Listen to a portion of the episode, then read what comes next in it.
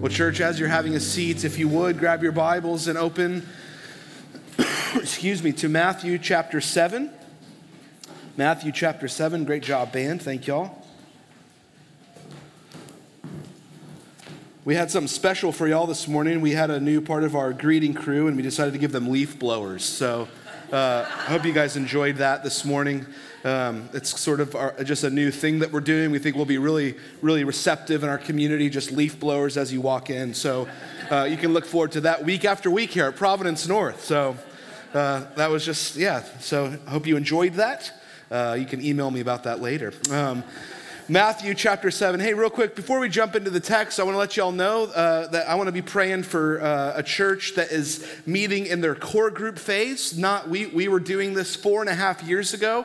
We met in a living room. We began to pray. We began to plan that God would do a new work and a new, do a new uh, movement of ministry and expression of the church here in the woodlands. There's another group, uh, a pastor, his name is Stan, and he is planting Rise Church in Houston in the third ward in a very hard hard place him and his wife and family feel called to. They've moved from Austin and they're, they've moved into the third ward area and they're gathering now as a core team. They're uh, working on planting this church, our church is supporting them for the next year as a church plant as they get going. And so, uh, hopefully, in the coming months, we're going to be able to meet Stan and get to pray for them. I hope maybe before they launch public services, he may even be able to come preach for us. And you can hear his heart and how we as a church at Providence North can lock arms with Stan and Rise Houston as they seek to reach Jesus in the third ward in Houston, just a few miles from here. So, what I want us to do is I want to pray for Rise and I want to pray for Stan uh, as they are meeting right now as in their core team, and they're praying that God would draw and bring people to Himself through this new church. So uh, let's pray for Rise right now. God, we pray for this new church plant, this new work. Lord, thank you for uh, Pastor Stan, that you have called him, and that you have equipped him, and that you uh, have gifted him in such a way, Lord, for such a time as this to preach and proclaim the good news of the risen Jesus in a hard place. God, I pray that you would use his giftings, that you would draw people into that living room in these coming weeks and months, and Lord, that you would bless their work. Lord, that the, that the finances would come in that they need to plant this new work of ministry, that you would provide for his family as they have stepped out in faith. And God, I just pray that you would you'd bless them in many ways, that you would provide for them, that you would bring people, that you would bring resources, that you would bring the right people, that you would bring even future staff along that would lock arms with Stan and Rise, that your name would be magnified in that area. If you would, just take a second and pray for Rise and pray for Pastor Stan as they're meeting now, uh, proclaiming the good news of Jesus there in the third ward.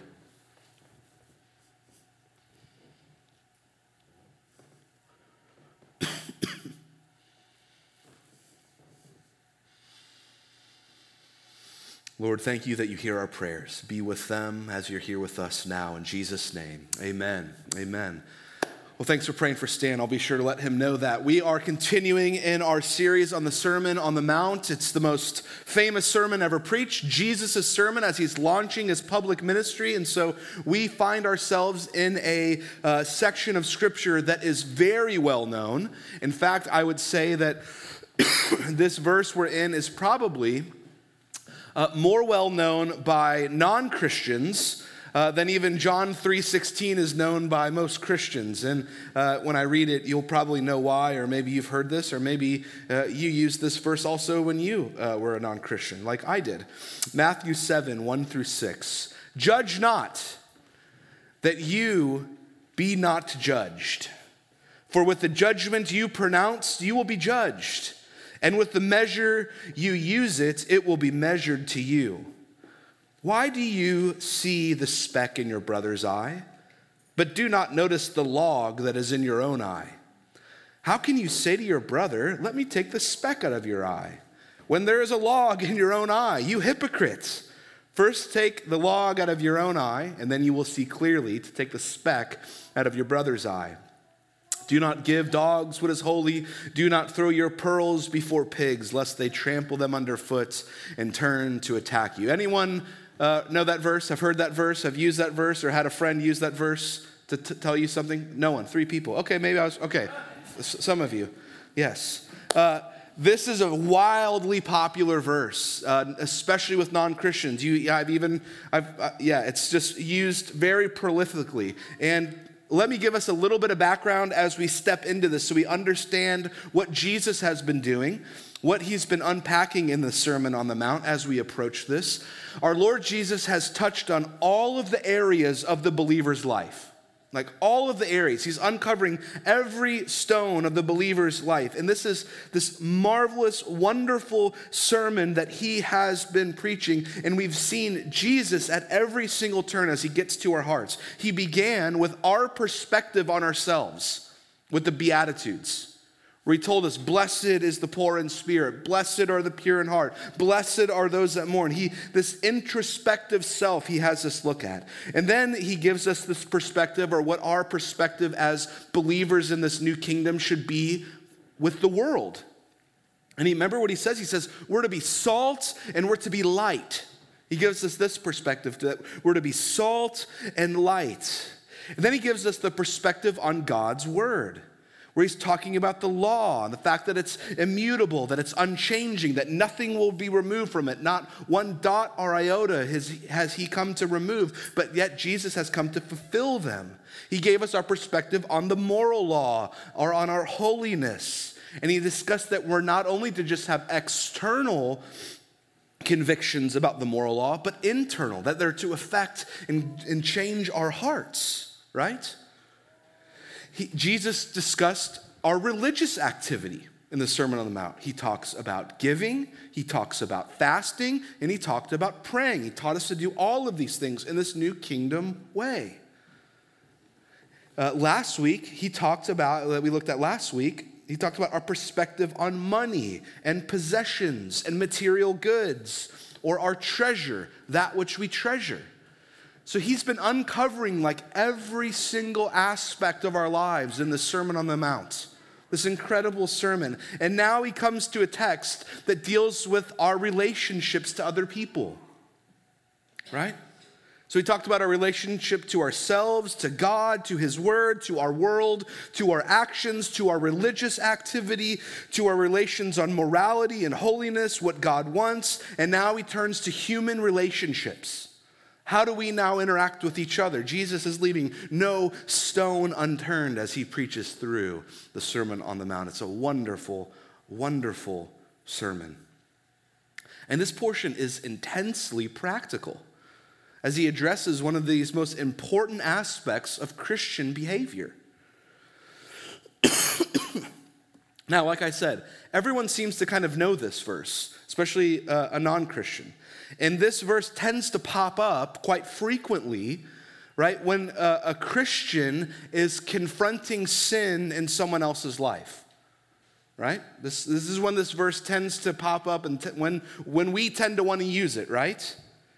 It's like, well, the Bible says don't judge.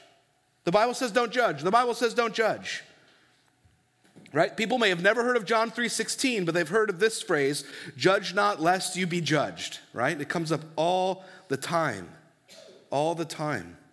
And this scripture is quoted so often even especially when the church uh, as, as an institution makes a stand on god's moral law on his holiness what he's calling his people to and toward. A lot of times this verse gets thrown out well you shouldn't judge. You shouldn't judge other people we live in a culture today, right now, that we find ourselves in, whose ethic is this. This is the, this is the ethic of our culture. I have the right to do whatever I please, and you don't have the right to tell me that I shouldn't. That's, that's just kind of how we operate.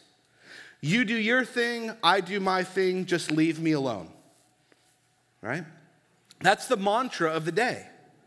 Now, I was a student pastor uh, about 12 years ago, and this was a very common occurrence uh, in student ministry. This is what happened maybe, I don't know, once, once or twice a month at least.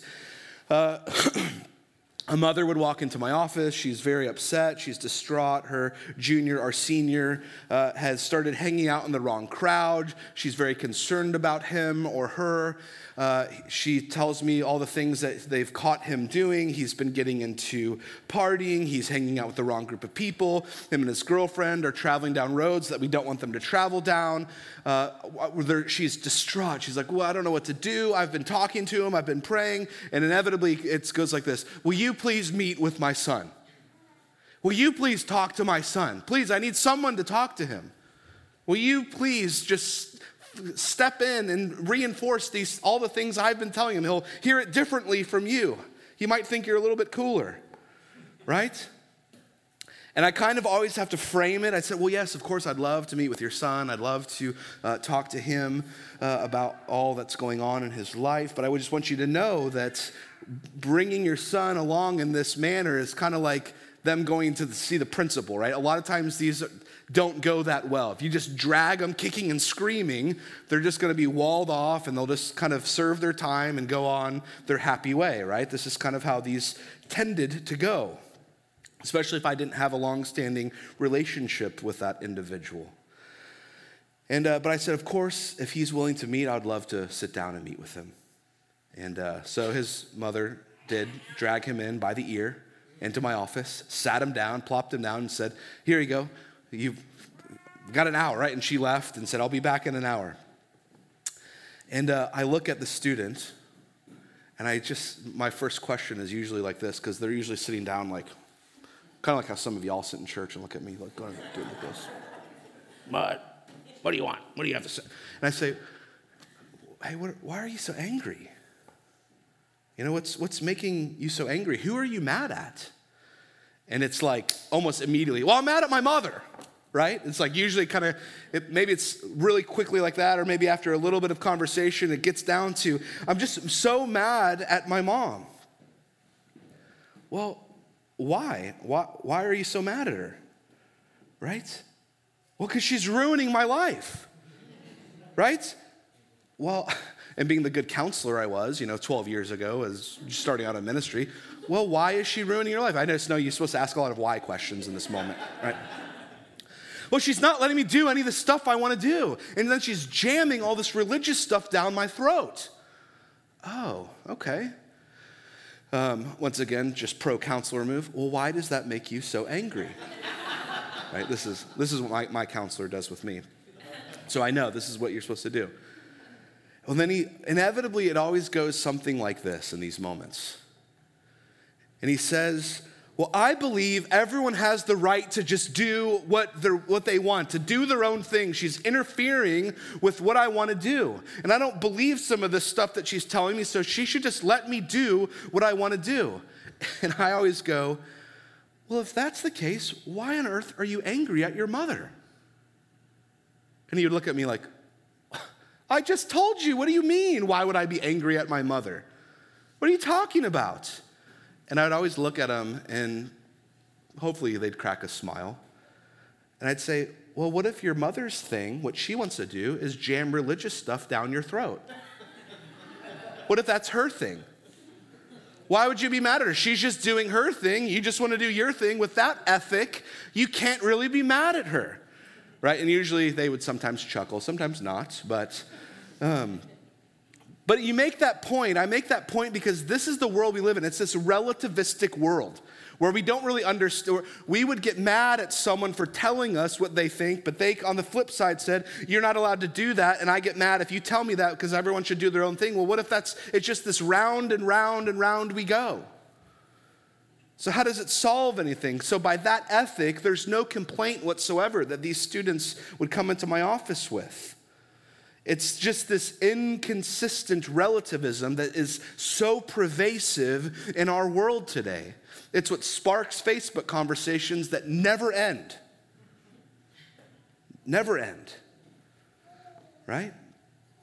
Judge not. It's one of the most popular verses in our culture because it seems to fit our culture's most basic assumptions that religion is private and morality is relative. Meaning, you can't tell me what to do, and I won't tell you what to do, so I'm just going to do what I want, whatever makes me happy. That's the law of our day. That's what we love today. That's it's like it's almost like Coke versus Dr. Pepper, because Coke and Pepsi is not even really a thing, right? So Coke versus Dr. Pepper. It's just a preference thing in people's mind. It's just a, simply a preference thing. So people use this verse as a deflective weapon that whatever someone says, we can say, well, judge not, because the Bible says you shouldn't judge me. So my, it's my preferences that reign supreme. I've heard Bill Maher quote this very verse. He says, Who are you to say that's wrong? Doesn't the Bible say, judge not? It's all over the place. So this passage is one of the least understood portions in the scripture.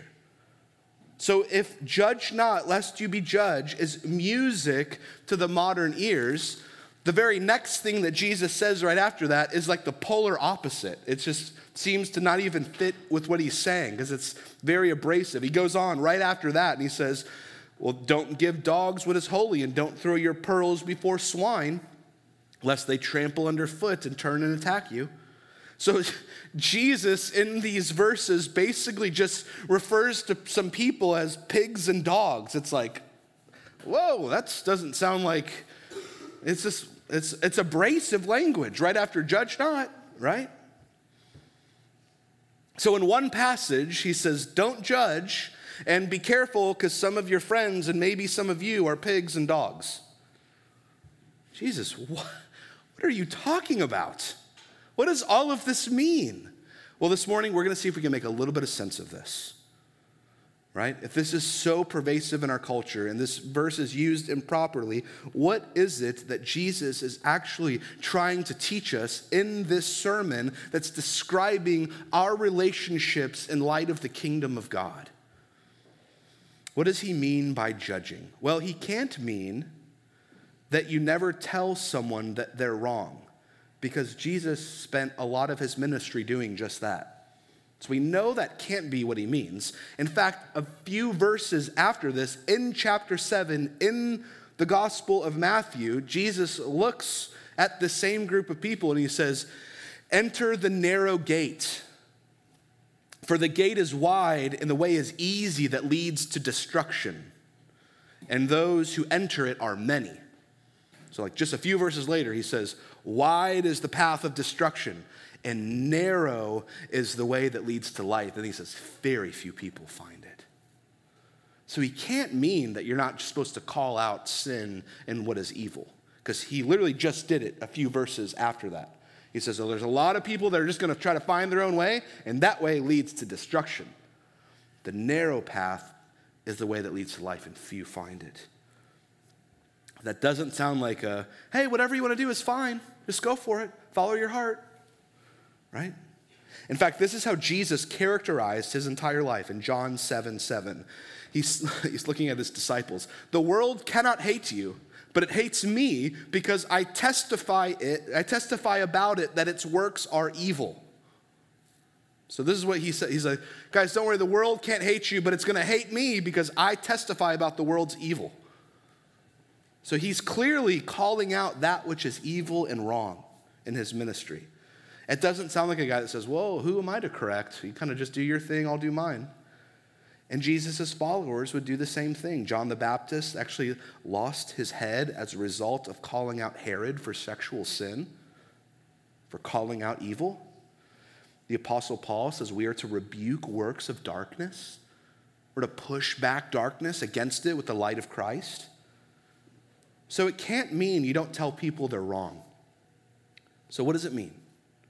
Here's a big idea for us. Here's a big general idea for us.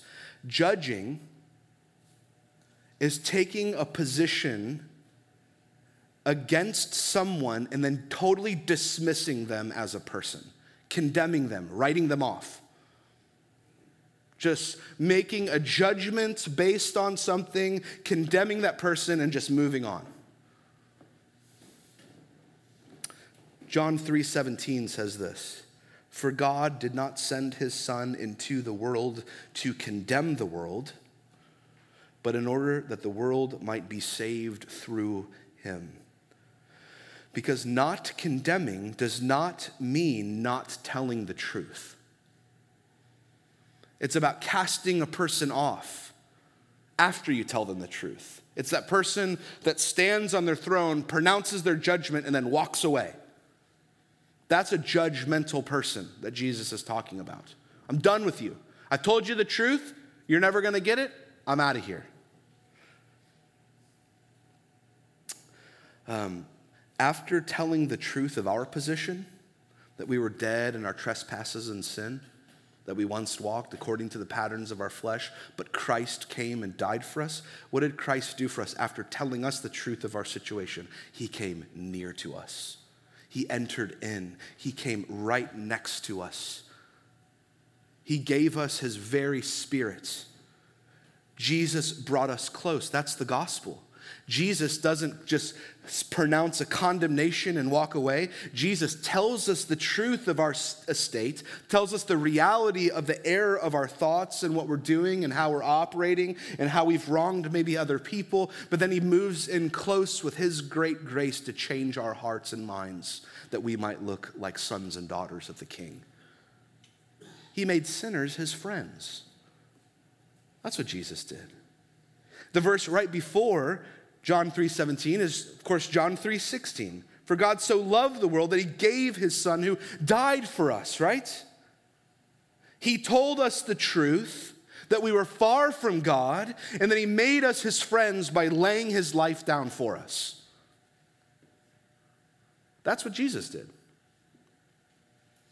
Secondly, Another idea about this idea of judging others and what I think Jesus is getting at judging other people on your throne, looking down, not entering in with them, reflects extreme ignorance of our own sinfulness. Judging others reflects an extreme ignorance of our own sinfulness. When Jesus talks about taking the speck out of your neighbor's eye, he says, Oh, by the way, you have a tree like protruding out of your face, right? He's a carpenter, so you would imagine he's around a lot of dust, specks of dust, and he deals with boards and logs, and he's making uh, this obviously isn't the reality, but he's making a point here. He's like a little speck of dust, a little like a little bit of sawdust. You love to go brush off your your buddies. Oh, hold on a second, you're not, you don't got it right but you have a log protruding out of your face, right? He's like, You're not seeing clearly. What's he getting at here? Hypocrisy. He's getting at hypocrisy. And sure, he's, he's making the point that we shouldn't um, berate people for the very things we're guilty of. It's kind of like, you know, like big, big things, obvious things like, Maybe the, the guy that lectures his community group about not tithing while all the while cheating on his taxes, right? That's just like pure hypocrisy. It's like it's a, one thing's coming out of his mouth over here, and then behind the scenes, he's doing the exact opposite of what he's teaching. That's, that's clear. Jesus is obviously getting at that point. But I think it's even more subtle than this. I've, it's even more subtle than this. I've heard it said that if you, this is this is funny. If you smell manure in every room you walk into it's probably because it's on the bottom of your shoes. I like that. It's very true. You're like hey well this is wrong with this. This this is not right. This is gross. It's like you may check your shoes. You may be the part the problem right? I think this is what jesus is getting at. It's subtle. Meaning our critical spirits, our judgmental selves, our self righteous tone that we're quick to judge, we're first to cast the first stone. So, yes, he's saying don't be a blatant hypocrite, but I think Jesus is getting at way more than that here. I think he's confronting you and I for failing to grapple with our own sinfulness. We are so quick to see everyone else's faults and flaws and sins, but we don't want to deal with ours. This is what Jesus is getting at. Yes, hypocrisy, but it's more subtle than that. Right?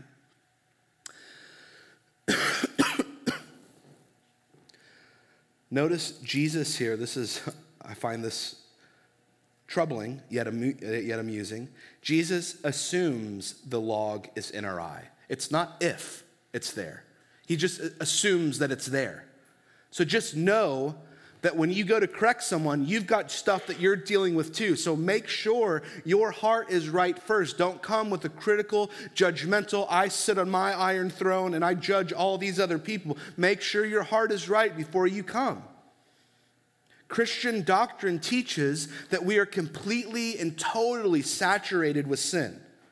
Jesus says the human heart is depraved. It's like a polluted well whenever you go to it and draw from it, it's always going to be polluted. Now, a lot of us in Jesus' ministry, he goes and confronts this, especially with the, the Pharisees. We've learned to cover it up. We learn to make it pretty. Culturally, we understand that if we kind of look like this and we do these things, we can cover up those dark parts of our hearts that we don't like to talk about, that we don't like to admit that are there that we don't like to confront because it looks like a big log sticking out of our head, but we've dressed it up with some Christmas lights and made it look pretty, right? And so it's like, oh, this little thing, that's not a big deal. Everyone's got that, right? We've learned to kind of Febreze it over. It's really smelly, but if as long as we put enough masking scent over it, no one will notice. John Owen, the old theologian, said, The seed of every sin is in every heart. That's a, the seed of every sin is in every heart. We are not above any sin. Every sin. So when I'm talking to someone who's living in sin, who's dabbling in sin, who's uh, thinking about running into something that's sinful or is an error, I should be painfully aware that I'm infected with the very same sinful stuff that they are. It is pervasive in me too. I haven't graduated from it, I'm not immune to it. The same stuff is in me. Verse 2 For with the judgment you pronounce, you will be judged, and with the measure you use it, it will be measured to you. Now, here's a question I want to ask us this morning What pronouncement was given to you in Jesus? The great judge, the one that, ha- the one that can look at you and pronounce a judgment. What judgment did he give to you, those that came to Jesus? The judgment he pronounced on us was mercy. He pronounced mercy in the face of our sinfulness. Shouldn't that affect how I approach others that are struggling? Shouldn't that inform my heart when I walk up to a brother or sister who is struggling in sin, knowing that Jesus, my King, pronounced mercy on me when I was in sin? After telling the truth, Jesus brought me close. That should change how we approach others. Catch this the antidote to judging, the antidote to being critical, the antidote to sitting on our iron throne and proclaiming judgment on those around us is to remember the gospel. It's to remember the gospel. That Jesus pronounced on our sick and depraved hearts mercy and grace to the undeserving. He brought that which was far off near. He told us the truth, but He didn't leave us in it. He came in and then brought us near. That's how Jesus did it for us. So, I'm going to get real practical the rest of the time, and we're almost done. How do we know if we're a judgmental person? No one thinks they are, or maybe you do if it's like r- really obvious. I don't know. But no, no one kind of like, no one calls me up and says, hey, can you really help me? I'm really judgmental and I'm, I need, I'm struggling with that, right? It's because we, we mask it, we make it look pretty. So, how do we know? Like, how do we know this has crept into our hearts and into our minds and into our lives? You know when you, you know you struggle with a judgmental, critical spirit toward your brothers and sisters in Christ when you are more enraged at someone else's sin than you are embarrassed of your own. When you're more furious about someone else's sin than you are embarrassed or repentant of your own sin. Whose sin are you ticked off at right now? Uh, Dietrich Bonhoeffer, he's a German theologian, uh, anti Nazi advocate, pastor. Uh, he wrote some wonderful books, Cost of Discipleship. He wrote another one called Life Together, the prayer book of the church. And he kind of marks three stages of spiritual maturity for the church. And I think these are wonderful. He said the first stage is this uh, when you are disgusted at everyone else's sin in the church. Some of us are there right now. Right? You think, oh, what a bunch of hypocrites they are. They don't get it. You pass judgment on everyone. You kind of see from a higher perspective than these people do. I wish they would just get it like me. You point fingers at the problems you observe. How could these people do this or that? I can't believe these people. Bonhoeffer calls that person a spiritual infant. And uh, I think we've all been there, or maybe we're currently there. The second stage, he says, is that when you become more disgusted at your own sin than at everyone else's, you're more aware of your own hypocrisy than anyone else's in the church, and you begin to say with Paul, I am the chief of all sinners. Lord, thank you for saving me by your great mercy. I'm the worst of anyone. And I can't believe, God, that you chose in your providence to send to Jesus and cover me, a sinner, with your blood and call me a son or daughter of the Most High. Not that other people's sin goes away, but you begin to see your heart for what it really is, and you begin to realize your great, great need for the gospel of grace. And you run to it time and time and time again.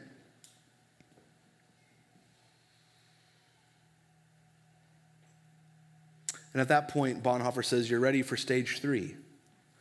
That you re enter the church, this time not as a Pharisee and not as a critic, but as an actual Christian. A Christian who has received unending streams of mercy and grace, and you are now ready to give it away. Rather than criticism and judgment, you're ready to just give the great grace of our Lord Jesus to desperate people that need Him, just like you and I. In the gospel, we know that we have been and received great grace, and now we can finally give it away. We don't have to give away criticism. We don't have to give away um, judgment. We can tell the truth, yes, but we can come with great grace and mercy because that's how Jesus has dealt with us. So, you know you struggle with a judgmental, critical spirit when you become more enraged at someone else's sin than you are repentant or embarrassed of your own. So, even those that are married in this room, in your marriage, are you more enraged with your spouse's sin or your own? This is pervasive, this goes deep. The second, maybe practical sign that you struggle or you have a judgmental, critical spirit is that you fail to forgive. You're saying, I'm not going to let you off the hook for what you did. Even though I know God and Christ Jesus has forgiven me, I'm just going to hold on to this. I'm going to hang it over your head. Another way that we judge is that we gossip. Like, well, how is that judging? Well, this is the worst kind of judgment because they can't even defend themselves because they're not around. And you maybe gather a group of people, and we in the South, we like to mask even our gossip in the form of prayer requests. Lord, I just really need to pray for Sean. He just clearly doesn't get it, and he's really hurting and struggling. And though I don't, I just, uh, his, his attitude and whatever, right? We, we tend to, we love to do that. Or we just blatantly say something, and if you tack on bless his heart at the end, it sort of just covers it. oh, Susie, she's just whatever, whatever you want to say, bless her heart. You're like, you just insulted that person to like no end. You can't just say bless her heart at the end of it. It doesn't take away what you've just said, right? So we can gossip. And it puts us on the throne, and we get to disseminate down where we think people have failed and where we think that they haven't met the mark. We clearly have, though. Another way we can see if we have this judgmental spirit I think Jesus is talking about is when we refuse to receive criticism. This is another way. You're like, wait, what? How does that mean you're judgmental? Well, when we understand the gospel, uh, and we, we should be the very last people on planet Earth that are surprised that we have faults. Like knowing the gospel, knowing that God has saved a wretch like me, a heart that has been polluted, that I've run from God, uh, the, the better part of this day, right? Or the last five, whatever. And if someone comes and says, Hey, I've noticed this, we can receive it because we can say, You know, yeah, I think you're right. Gosh, if you, you should know about all these other things too. God, I mean, I don't have it all. These are all the other places I don't have it together. But thank goodness for Jesus. We should be able to receive it. But if our hearts are closed off and we won't receive it and we're sitting up on our throne, it's another sense of a judgmental spirit. You can't come in and tell me where I'm right or wrong. I'm the only one that does the criticism around here. I am the only one that sees it, right? And lastly, I think we know we struggle with this if we just write people off as hopeless. That we, um, we look at a situation, we look at a person, we say, forget them. They clearly don't get it. They never will. See you later. Um, Jesus is not like that at all, nor has he ever been. We worship and serve a Savior that raises the dead church. Amen? He looks into hopeless situations and he does not criticize, he does not condemn, but he brings light and hope and peace and he enters in and he says, Come forth, sleeper. Wake up. There's goodness, there's hope, there's grace found in our Lord Jesus. Wake up. Church, who in your life have you written off as too far gone? Jesus did not look at you and say that. He acted on your behalf. The gospel is a gospel of mercy and grace for the undeserving. John 1:14 describes Jesus as being full full not lacking in grace and in truth grace and truth. That's the gospel. I think that truth without grace is judgmental fundamentalism. And if you uh, read certain blogs, you saw a pastor that I think exemplified some of that even this week in a news clip that was hard to listen to and was very unkind and very ungracious and very lacking in grace. I think grace without truth is liberal sentimentality. It's just like, just let's all just do what we want and have warm fuzzies and sing kumbaya and everyone's, all roads lead to one and we'll all get there eventually. So let's skip into the end of the rainbow. That's not what Jesus was about. Jesus was full, not lacking in grace and in truth. That's the gospel. Grace and truth, grace and truth. Now, lastly, I wish I didn't have to close with this part, but Jesus has it in there. Wish we could have prayed right there. He says, Do not give dogs what is holy, and do not throw your pearls before pigs, lest they trample them underfoot and turn to attack you. Here's the point I want to make about this. What's Jesus talking about here? Jesus just got done talking about what your greatest treasure is right before this, right? That, that being a child of the kingdom of God, that being in God's kingdom, that the gospel is our greatest treasure. This grace and mercy that God has invaded our lives is what has profoundly changed us. This is the pearl. This is the treasure. This is that which is holy. He made that which was unholy holy. So, this is the most precious thing to you. And so, last week we talked about what is your treasure? There your heart will be also. So, this is our treasure, the gospel of grace, what God has done, our salvation, that which He's done for us. And we want more people to get that. And we don't bring our judgmental, critical spirit, but we bring grace and mercy and truth. And Jesus is reminding us that He's assuming that we're going to be sharing this great good news with more and more and more and more people that are desperate for it, that are longing for it, that are hungry for the truth of the gospel. And He says, when you're doing that, as you're doing that, he says there's going to be some that just don't want it. There's going to be some that they're just going to trample it under their feet and they're not going to view it as that which is most precious like you do because God has changed your heart and mind. So there's some that are in fact going to be antagonistic against it and they're going to want to turn and come after you for even trying to give them that which you find so precious and so holy. So he's just warning us. He's saying this is, this is a natural byproduct in the life of the believer that when you have that which is most precious to you, we live in a world that they're not going to find this precious at times. And he's assuming that you're continuing wanting to give it, give it away, give it away, give it away. And that's a good thing.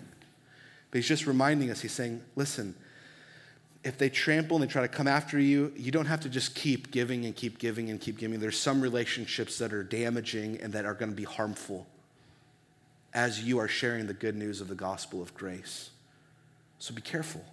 Just be careful in that. So you don't come at it judgmental. You don't come at it as a critic. You come at it as this gospel of grace, that which Jesus has done, is the most precious thing to me. And I want to give it away. And that's a good thing. But Jesus says, just not everyone is going to value that. Just know that's the world we live in. Not everyone's going to hold that up as precious like you do. And that's the reality of the fallen world we find ourselves in. But he says, still go. Hold it up. Cherish it. It's your treasure. It's your greatest hope. Let's pray together, church. Lord Jesus, we thank you for your word.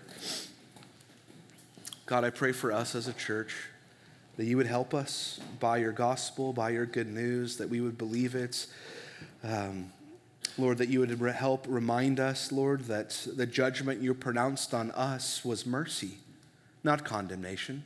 That you came and you saved us. That which was lost, that which was far from you, God, you made alive and gave life and gave a family and gave hope.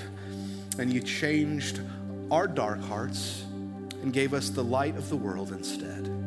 And so, God, I pray that when we interact with one another, that we wouldn't come with critical spirits, but we would come as children who have received great mercy and grace, and we're just ready to give it away. God, do that work in, in and through us. We need your help. We've got a long way to go. But thank you that you're faithful. Thank you that you're with us. In Jesus' name we pray. Amen. Church, let's stand and sing one more song.